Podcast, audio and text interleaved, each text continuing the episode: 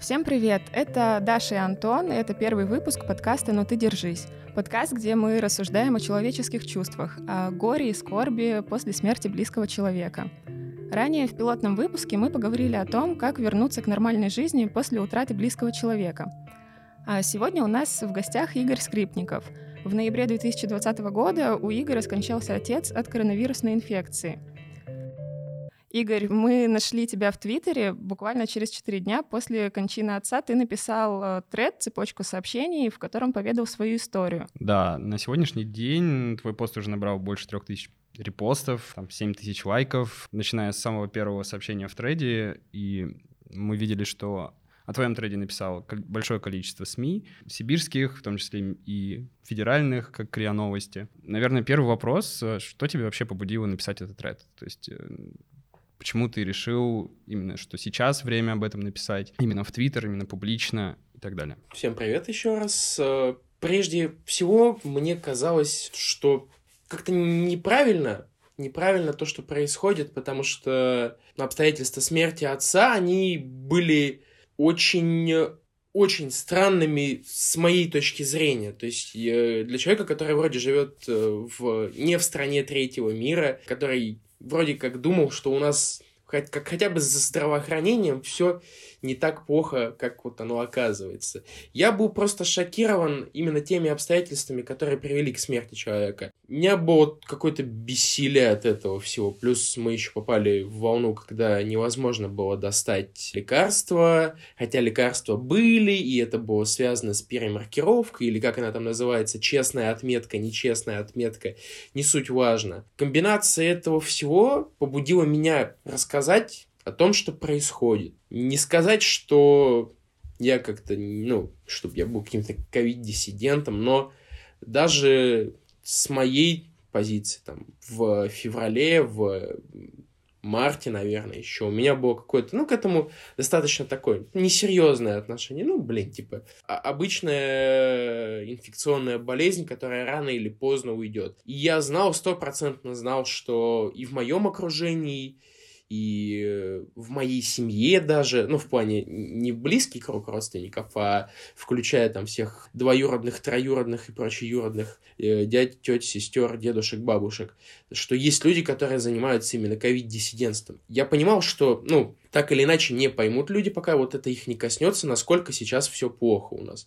И прежде всего я хотел донести, что у нас все плохо, чтобы люди не тешили себя какими-то надеждами, что, ну, там, если заболеют, нас вылечат. Я хотел прежде всего написать, что все плохо, чтобы вы не были беспечными, чтобы вы соблюдали самоизоляцию.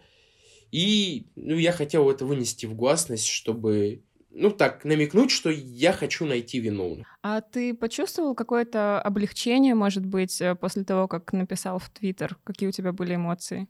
Это была моя такая эмоциональная разгрузка, если можно это так достаточно холодно назвать.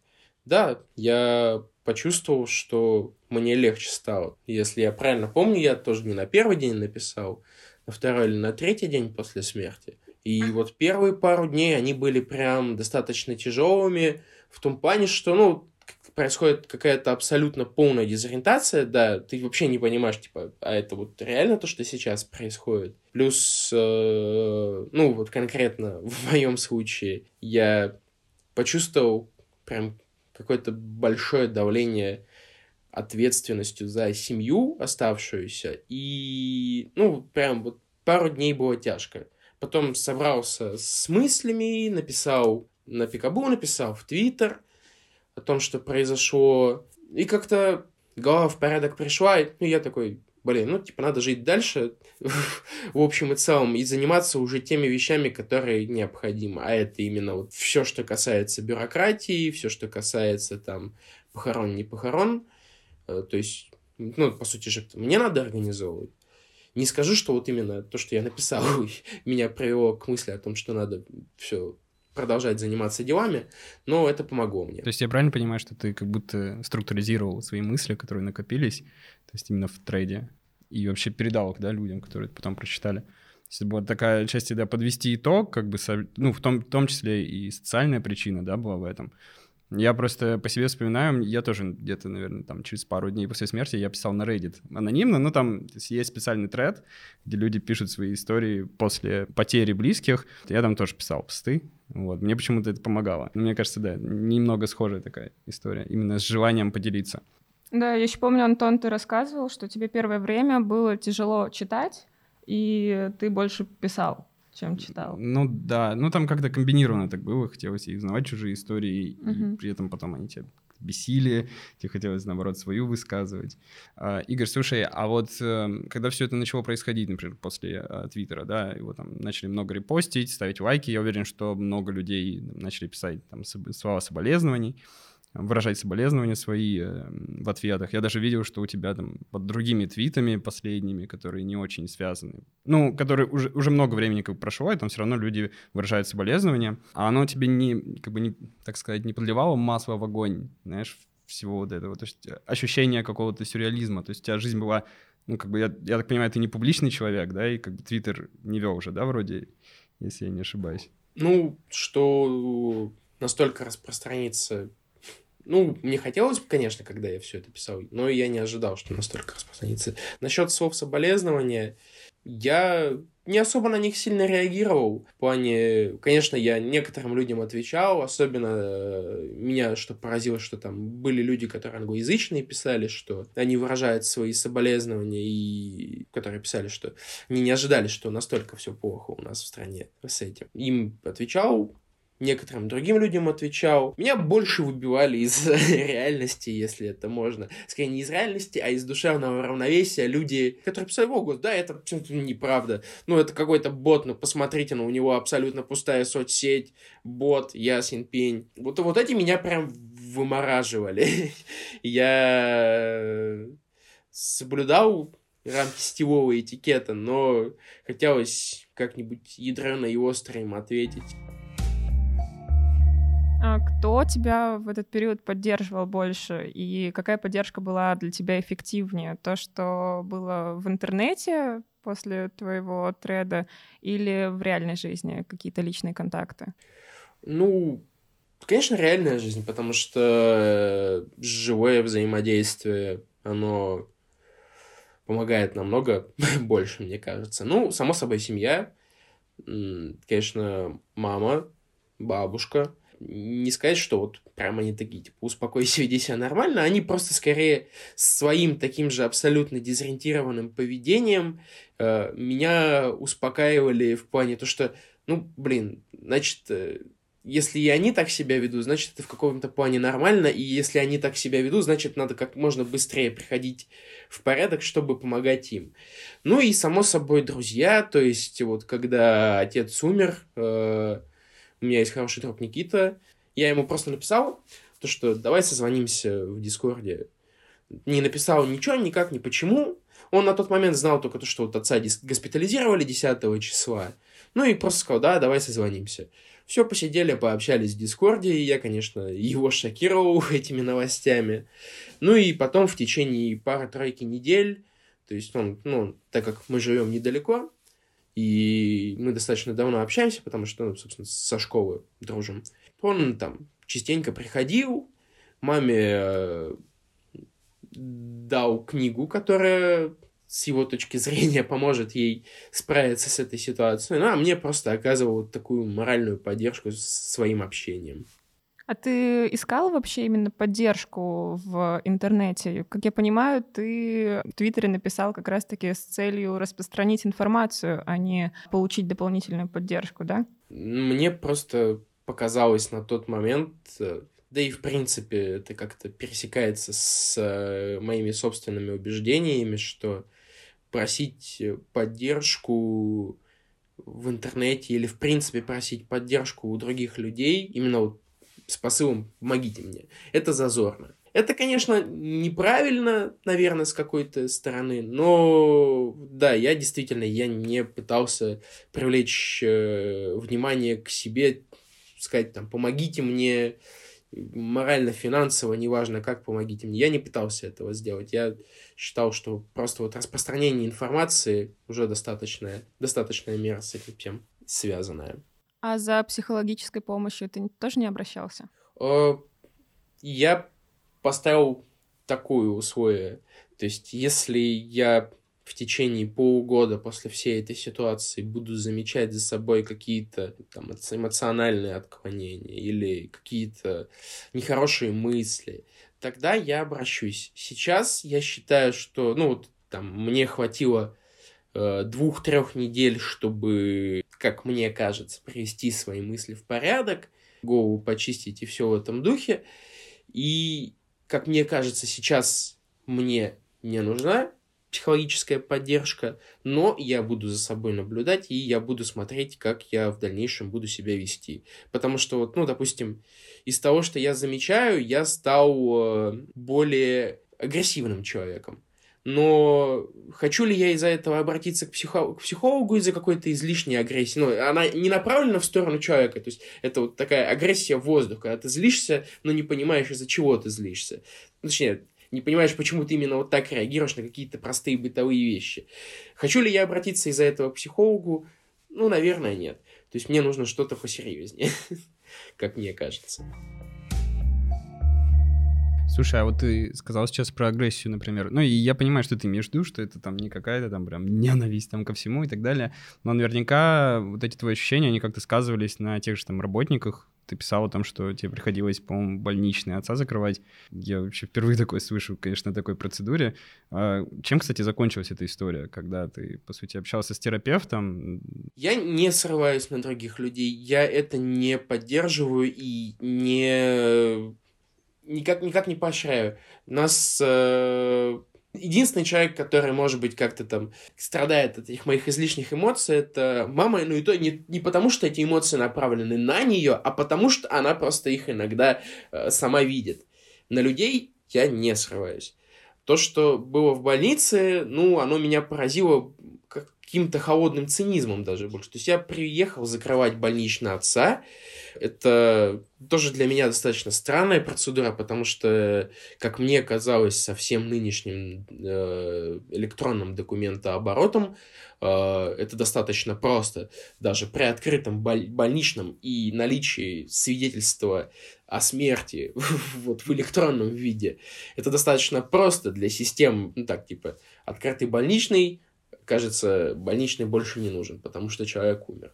Просто кнопочку нажал, все. Или вообще автоматически это закрылось. Но нет, э, когда нам сейчас, сейчас стоит сделать отступление небольшое, буквально вот пару минут. Я хочу сказать, что нам очень сильно помогли люди с работы отца, и в плане э, организации всех похорон, и в плане финансовом. И вот как раз для материальной поддержки семейной то есть я не знаю, как это именно документами оправдывается или как-нибудь это законодательством оправдывается. Но вот для финансовой поддержки семьи работника нам надо было написать заявление, плюс нам надо было написать заявление, чтобы выплатили оставшуюся заработную плату, а чтобы выплатили оставшуюся заработную плату, нам надо было, чтобы был закрыт больничный. То есть вот конкретно до какого числа, грубо говоря, человек э, находился на больничном, до какого числа ему считать зарплату я поехал туда, чтобы вот закрыть этот больничный. Меня э, направили к терапевту, потому что это делает терапевт. Также стоит оговориться, что отец вообще, ну, он был прописан в квартире, где проживают его мама и его отчим сейчас. То есть это другой конец города. Я никого там из людей, кто работает в той больнице, не знаю и знать не могу. Но это вот прям еще другой конец города от нас. Я туда приехал, пустая абсолютно больница, буквально три кабинета, Э, гардероб и регистратура. Меня с регистратуры посадили ждать их терапевта.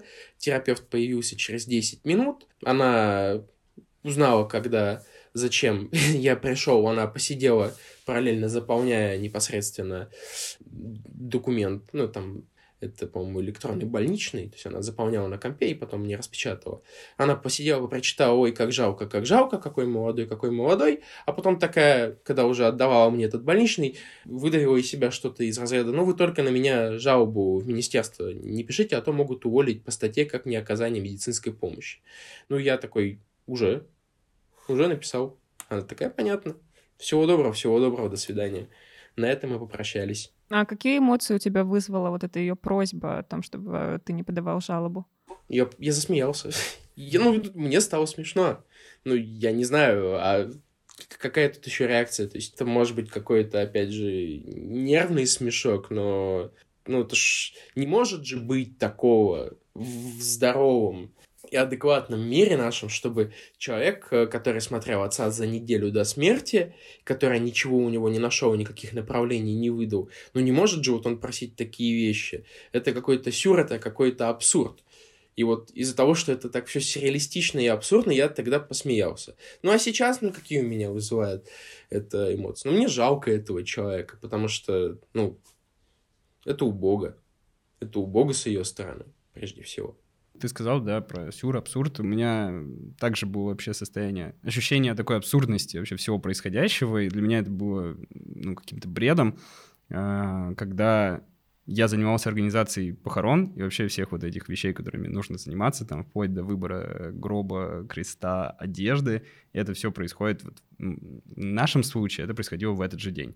И для меня это было все так очень странно и как-то нереально. И в целом я понимаю вот эти ощущения, которые ты произносишь, и когда там люди какие-то соболезнования выражают, что-то надо там где-то отправить, потом, когда начинается вся вот эта деятельность э, с местом на кладбище, то там тоже нужно целую кучу всяких бумажек получать, свидетельства там только через день, надо дождаться там результатов вскрытия, потом только свидетельство, потом его отнести сюда. Ты думаешь, почему я этим занимаюсь? И у тебя немножко такое неприятие вообще, ну, ощущается неприятие всего происходящего. То есть тебе говорят, тебе нужно вот эту бумажку получить и нести сюда. Ты, ты думаешь, Почему? Я не должен уже ничего делать. Ребят, я сейчас в таком состоянии нахожусь, я вам никому ничего не должен. Я вообще удивился, когда, ну, от этого твита, когда ты написал, что надо было закрыть больничный, я сначала подумал, а зачем он пошел? Ну, то есть, как бы, я просто не знал же, да, предыстории о том, что это надо было для работы. То есть это не потому, что тебе там позвонили из э, там, больницы, сказали, вам нужно прийти закрыть э, больничный. Да, как бы теперь это понятно. А тогда я даже тоже удивился. Мне кажется, я бы, ну, у меня так и было. Я какие-то такие требования, просьбы, я их просто игнорировал. Потому что мне не до вас, я вообще никак на вас реагировать не буду. Теряется ощущение реальности и, соответственно, каких-то требований со стороны кого-то тоже. А расскажи, пожалуйста, еще раз а, хронологию событий, то есть как ты узнал о смерти папы и что происходило дальше? Узнал я почти, ну как, самым первым, потому что у нас э, была возможность звонить э, в больницу, где он лежал всего лишь два раза в сутки. Это получается, ну так, чтобы не соврать, сейчас уже достоверно не помню, ну, условно, с 11 до часу и с 5 до 7. И вот э, я позвонил 12 числа утром в 11 ровно, э, чтобы узнать, как состояние. Мне ответили на звонок, сказали, перезвоните позже. Я после этого пытался два часа дозвониться. В час 05 э, мой вызов приняли и сообщили о смерти. Ну и в дальнейшем, как я узнал свидетельстве о смерти отца, то, что он скончался в 11.05, что говорит о том, что, ну, мне не просто так сказали, перезвони чуть попозже. После этого я позвонил в морг, мне сказали, приходите завтра за личными вещами, ну, так как он все-таки лежал в больнице, и, соответственно, у него были какие-то с собой личные вещи собраны. После этого я созвонился с начальником отца, писал всю сложившуюся ситуацию, а, начальник в шоке, семья в шоке, все в шоке. Ну, в общем, договорились мы с начальником, что мы завтра встречаемся, и они с, а, еще с коллегой, с одним отцовским, они мне помогут там доехать до больницы, то есть вот окажут мне такую, э, как я уже говорил, и поддержку эмоциональную и логистическую. Мы доехали до больницы на следующий день, нам передали отцовские вещи и сказали в течение какого времени ожидать вскрытия. Вот нам сказали ожидать два дня, то есть э, это была пятница, когда мы приехали за вещами, нам сказали не раньше понедельника. В понедельник уже было проведено вскрытие, ну, точнее, до понедельника было проведено вскрытие, и в следующий раз я уже приехал в понедельник, я забрал справку о смерти. Ну, также это все мне помогали, э, мне помогал начальник отца и коллеги с его работы. После этого мы поехали до его работы. Там э, Я собрал его личные вещи из его кабинета, я поговорил с, ну, с людьми, которые работали у него в подчинении, то есть, ну, у него была позиция ведущего инженера. Ну, то есть, там абсолютно все были шокированы. После этого мы также сели с его начальником он помог с организацией похорон, то есть мы как раз э, выбрали он, он, мне помог выбрать, какой будет гроб, какой... Ну, точнее, изначально он помог мне с агентом, то есть он нашел человека, который будет заниматься всей именно остальной организацией. Потом мы выбрали всю внешнюю часть, то есть гроб, э, крышка, э, какие-то остальные вещи, которых я уже даже не могу вспомнить, потому что, мне кажется, просто из-за стресса это все так быстро стерлось. Но единственное, что мы его не хоронили, мы его кремировали, поэтому там не надо было выбирать э, участок земли, не надо было сразу там что-то думать насчет памятника. Выбрали урну для кремации, и все. После этого я в этот же понедельник съездил снова в 11-ю больницу, ну, также с, там уже без начальника отцовского, но с человеком, который управлял вот рабочим транспортом, которым, с, с которым мне сказали, если надо, катайся до конца дня по всем вот этим делам. Э, отвез э, отцовские вещи, э, чтобы его одели небольшой флеш-форвард, как бы это все так как э, коронавирусный больной, ну, или так как крематорий понимает, что даже если в свидетельстве о смерти написано, что это простая пневмония, то что это пневмония непростая, все этих больных хоронят в закрытом гробу, то есть, ну, все вот это было проделано, ну, не скажу, что зря, но абсолютно не имело это какого-то визуального отражения для нас, то есть тело мы так и не увидели. Я отвез, получается, это понедельник все еще, я отвез э, вещи, отца одели, умыли, по идее. по идее. И подготовили к похоронам. После этого у нас был день э, опять снова отдыха, если это так можно назвать. И получается, даже два дня отдыха было, потому что похоронили мы его 18-го. Умер 12-го, это получается 13, 14, 15. Да, два дня отдыха, похоронили мы его 18-го. То есть там была небольшая церемония, нам выделили зал прощания, хотя, как я потом читал, если бы вот как раз разница между больными пневмонией и больными коронавирусом по справке. Для больных пневмонией по справке выделяют зал прощания. Больных коронавирусом по справке кремируют просто так, не проститься, ничего, никакой церемонии, просто вот, ну, сжигают. Но, тем не менее, да, тело мы не увидели, ничего не увидели, гроб замотанный полиэтиленом, какой-то пленкой. После церемонии кремации я начал заниматься подготовкой пакета документов для, для всего. То есть страховые, банки, в которых у него были вклады. Начал заниматься поиском нотариуса, к которому мы потом обратимся для, ну, для ведения наследства. Начал э, звонить в пенсионный фонд, чтобы узнать, о чем мне сделать, потому что, по идее, у него должны быть какие-то пенсионные... Да, точнее, они, они есть, эти пенсионные накопления. И государство, так как э, отец не получал еще ни разу пенсию, ну, не был ни военным, ни как-то дефилирован с этой структурой, то есть ему не, не был положен ранний выход на пенсию, мне надо было узнать, а что могу ли, можем ли, может ли наша семья рассчитывать на какие-то выплаты. Ну и вот после 18-го, там, в течение, наверное, еще пары недель я занимался всеми вопросами документными. Ну и финальное, финальное, финальное, это в конце ноября, сейчас вот уже число точно не назову, ну, то есть вот мы ездили, э, заключали договор с крематорием а насчет э, места в их колумбариях, чтобы поставить туда урну и сделать какую-то табличку с памятником. На этом, пожалуй, вся эпопея именно похоронно-документная на данный момент заканчивается. Потому что весь оставшийся декабрь я занимался непосредственно только своей учебой. А, мы, когда готовились к разговору с тобой, читали англоязычную статью, где говорилось о том, что переживание а, смерти близкого человека в случае, когда с причиной смерти был коронавирус, может протекать сложнее как раз-таки из-за того, что ты говорил, что не удается попрощаться с человеком, как это обычно принято. То есть гроб закрыт и прочие вот эти нюансы. Как ты думаешь, на твоем переживании потери это отразилось? Да, честно сказать, не знаю. я... В общем-то и целом, я в принципе не особо понимаю все вот эти традиции насчет церемонии прощания, насчет погребения, не погребения. То есть, ну, для меня это все как-то чуждо. Я не понимаю, зачем после смерти пытаться вот еще вот так э, слишком усложнять смерть и процесс смерти. Человек э, умер, ему не нужна вся вот эта, да, мишура, которая делается его родственниками. Ему не нужны, как некоторые делают, большие памятники на кладбище. Ему не нужны самые красивые, самые яркие постаменты. Ему не нужны места в колумбариях, которые там на уровне глаз, которые вот самые первые ряды, самые дорогие за десятки, за сотни тысяч рублей.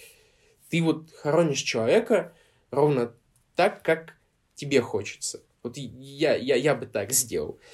Может быть, без церемонии прощения может быть, без вот э, всей этой напускной грусти, потому что вот конкретно, когда у нас была церемония прощания с отцом, меня просто вымораживал э, сотрудник э, вот этого бюро кремации или похоронного дома, который каждые 10-15 минут заходил и говорил часть э, своей речи, ну, видимо, которая у них на всех похоронах произносится, что-то из ряда «Сегодня мы провожаем Вадима в последний путь. Так давайте же все вместе встанем и подумаем о том, как много хорошего он сделал в этой жизни и как много не успел. Слушай, мне кажется, ты прям дословно сказал, как у нас тоже говорил. Реально, на всех похоронах, на которых я была, как будто одни и те же слова говорят. Это было очень неловко. У нас тоже было это, вот это, ну, от, от кладбища, то есть какой-то человек специальный, который, оратор, там, ну, как ведущий, нам так его сказали, вот, который, да, это все модерирует, он приходит и читает какую-то фразу, и я помню, мы такие стоим, и я про себя думаю, что ты несешь вообще? Ты что? Ну, как, как прям, ты там какие-то вещи вообще, ну, я не знаю, они такие общие, они такие не в тему. И мы потом уже с мамой обсуждали. Она как говорит, слушай, когда он говорил, мне хотелось сказать, слушай, заткнись, иди отсюда, давай уже как мы сами там разберемся, потому что это было как-то лишнее вообще. Я не, не сторонник того, что вот у нас сейчас предлагается на рынке похоронных услуг. У нас все как-то под одну копирку делается. Невозможно это как-то угу. сделать так, чтобы было комфортно тебе. Даже сколько бы ты там денег не потратил, и как бы ты не питался. В любом случае это будет немножечко, извините, кринжово. Ну, я тоже об этом думал, когда смотрел там всякие памятники. Блин, они все одинаковые. Почему, если каждый человек живет индивидуально, у него там свой стиль, какой-то там своя позиция насчет жизни, а после смерти все одинаковое? Ну, это как-то... Не знаю, это же тоже репрезентация человека, то, как он жил. Мне кажется, возможно, кому что ближе, если кому-то ближе, например, иметь какой-то памятник, допустим, какое-то место отдельное об умершем человеке, то почему бы его не сделать индивидуально под этого человека. То есть у меня тоже были такие сомнения насчет рынка, что он какой-то слишком скудный, одинаковый для всех. Но Даша тут, наверное, имел в виду именно само прощание, то есть человеком. Стандартная процедура — это когда родственники могут попрощаться с умершим человеком в морге, то есть mm-hmm. перед тем, как его отвезут, соответственно, на кладбище. Я так понимаю, да, что в случае, там, в твоем случае, в случае э, больных с коронавирусом, такой возможности у родственников нет. И то, как у нас, например, часто это происходит, я сам был свидетелем похорон э, человека, э, скончавшегося от коронавируса, что там люди в этих комбинезонах там, закапывают э, гроб э, закрытый, который, я не уверен, возможно, я сейчас ошибаюсь, их не отпивают или отпивают тоже в закрытом гробу. То есть, ну, на самом деле, очень такие неприятные, на мой взгляд, операции происходят с этими людьми, хотя в то же время в других странах, там, в той же Англии, это все гораздо более человечно происходит. То есть без всяких там комбинезонов и спецотрядов, э, обычно, ну да, в закрытом гробу, ну, как без полиэтилена или еще чего-то. То есть как-то более человечно. Ну, наверное, странный вопрос сейчас будет, но я как бы он очевидный, ответ, точнее, на него, видимо, очевиден. А с тобой никто не связывался со, э, со стороны там, больницы, Минздрава, я не знаю, в качестве там, каких-нибудь там а, психологической помощи или еще чего-то. В Москве, например, есть там горячие линии там, психотерапевтов, куда ты можешь обратиться. Кстати, в моем случае, когда я туда звонил, их закрыли из-за ковида. Хотя это удаленная консультация, но их закрыли из-за того, что ограничения начались. Это тоже было очень классно. Мне кажется, это помогло бы многим людям. Потому что, опять же, это мое оценочное суждение, но ну, не все же способны, допустим, справиться со стрессом так же, как ты, или так же, как я, то есть достаточно быстро, ну, или относительно быстро оправиться и вернуться к какому-то подобию нормальной жизни и, ну, вести себя нормально в обществе, в социуме. Некоторые же закрываются от этого, у некоторых людей от этого ломается жизнь, судьба. Но да, ты либо делаешь сам, либо, либо, либо движешься как, как оно есть сейчас. Ну, все накладывается на твои плечи, то есть ты сам должен себя из этого всего вынимать. Ну, то есть, на самом деле, это распространенная практика, там, например, в больших компаниях, когда они там замечают, например, проявление депрессии у своих сотрудников и как-то вовремя принимают какие-то решения, чтобы их оттуда вытащить. Э, меркантильно, но просто чтобы сократить издержки. То есть он будет хуже работать, там, например, и там, прибыли будет меньше. есть, ну, в целом все логично, как бы. Вот. В нашем же случае, ну, по сути, это то же самое. Ты, человек может быть не, вообще не, труд, не трудоспособен долгое время после пережитого. Нам, ну, вот, э, если рассматривать какую-то такую психологическую помощь в бытовухе, которая нас окружает, нам очень сильно помогло, опять же, наличие домашних питомцев, там, быстренько прийти в себя, потому что, ну, они, они тоже же чувствуют, что произошло что-то нехорошее, а так как у нас э, собаки, это, ну, мопсы, а мопсы, они очень социальные, они пытаются удостовериться, что у хозяина все хорошо, и вот взаимодействие с ними, оно так как бы быстренько помогло тоже прийти в себя. Ну да. Не, это, это правильная мысль, мы тоже постоянно с котом общаемся. Ну, у нас, да, ты просто начинаешь э, как-то свое внимание на другие вещи принимать, и домашние животные тоже очень как-то этому способствуют. Слушай, а вот я еще хотел, хотел тебе вопрос задать. Ты сказал, что в декабре занимался своей учебой. Я правильно понимаю, ты в университете сейчас обучаешься? Ты студент? Я на втором курсе магистратуры МГТУ. Я хотел спросить, а как у тебя в университете отнеслись? То есть, соответственно, ты выпал на некоторое время, я так понимаю, на месяц почти, да? Ты, ну, у вас дистанционка, наверное, тоже была. Да, у нас в большинстве дистанционка, кроме тех лабораторных работ, э, которые требуют э, использования какого-то специализированного оборудования, но так как у нас большинство лабораторных работ требовали просто специализированные программы, установленные на компах, нам просто накатили виртуалку и говорили, пользуйтесь. Вот. Ну, так как отреагировали? Я позвонил в университет, посоветовался, что делать с... Ну, как не посоветовался, а спросил, что делать в данном случае вот у ректора нашего. Не у ректора, господи, у декана. Да, еще у ректора я звонил. А, декан сказал, э, занимайся, ну, пока вот всей своей ситуацией.